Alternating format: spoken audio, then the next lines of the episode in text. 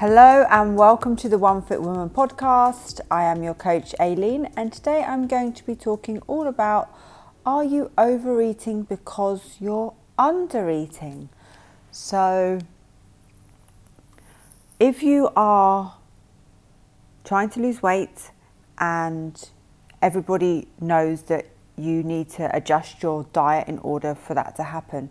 So, what happens is if somebody doesn't have any experience, they haven't worked with a coach, they don't have a lot of um, nutrition education, then they might think, right, I need to just have something really, really small, or I need to cut out meals. That's the only way that I'm going to be able to do it. They don't know calorie targets, they don't understand about um, protein goals and activity and workouts and how everything comes together. They don't know what their um, amount of calories they need to maintain their weight, and so therefore they don't know how many calories they should be eating to lose. They just think that it should be way less than what they're doing right now. So, are you under overeating because you are undereating? So, you might be the sort of person that has a really, really tiny salad, and you've gone from eating three or four meals a day, quite big portions, you know it's too much, and now you've completely cut all of that out and you're trying to really restrict and limit the amount of food that you're consuming. So, because you might be having, um, as an example, for breakfast, you might have a banana, and then when it comes to lunch, you might have made lettuce, tomato, a little bit of pepper, and then perhaps like a tiny little slither of chicken, and then it comes to dinner time, and then you completely overconsume because you haven't eaten enough food throughout the day. So, what you've done throughout the day isn't actually sustainable.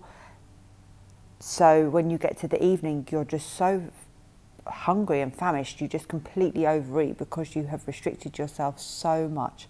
So, undereating can actually have the opposite effect for the result that you want to achieve.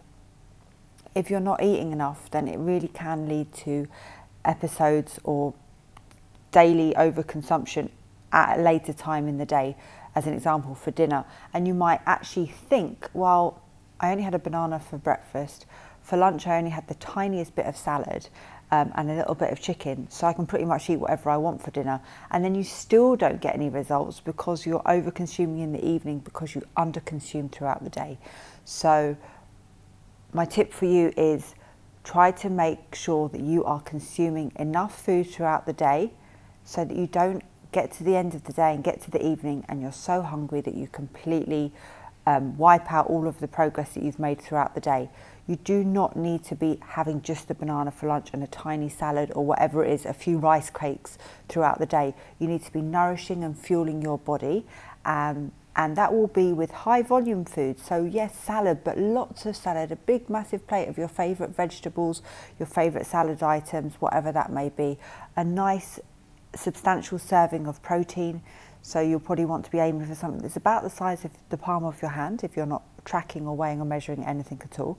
Um, and then you'll want to have your carbohydrates and you might want to make them the size of your um, palm, so not your whole hand, but your palm, as a guide. And then you'll want to be consuming some fats. So uh, if you're going to have avocado, that might be the size of two fingers. If you're going to be cooking your food in oils and things, you might be using your measuring teaspoon to do that. And just thinking about those sorts of things, not just thinking, how can I get through this day with eating as little as possible? How can I lean on willpower? Because willpower is not going to get you very far when you're feeling super, super hungry.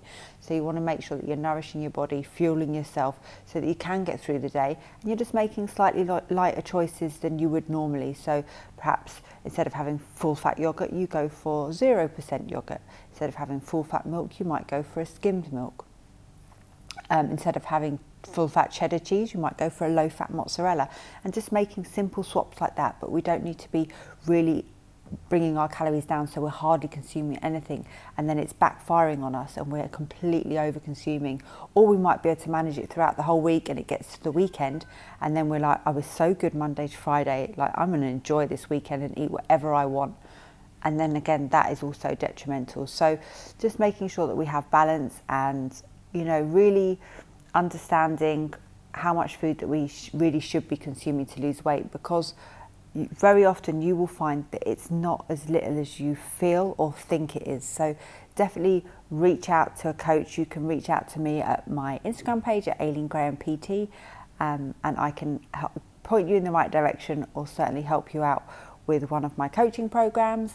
Um, and I'm also more than happy just to discuss it with you if you want to know more information. Um, thank you very much for listening, and I will speak to you at the next podcast.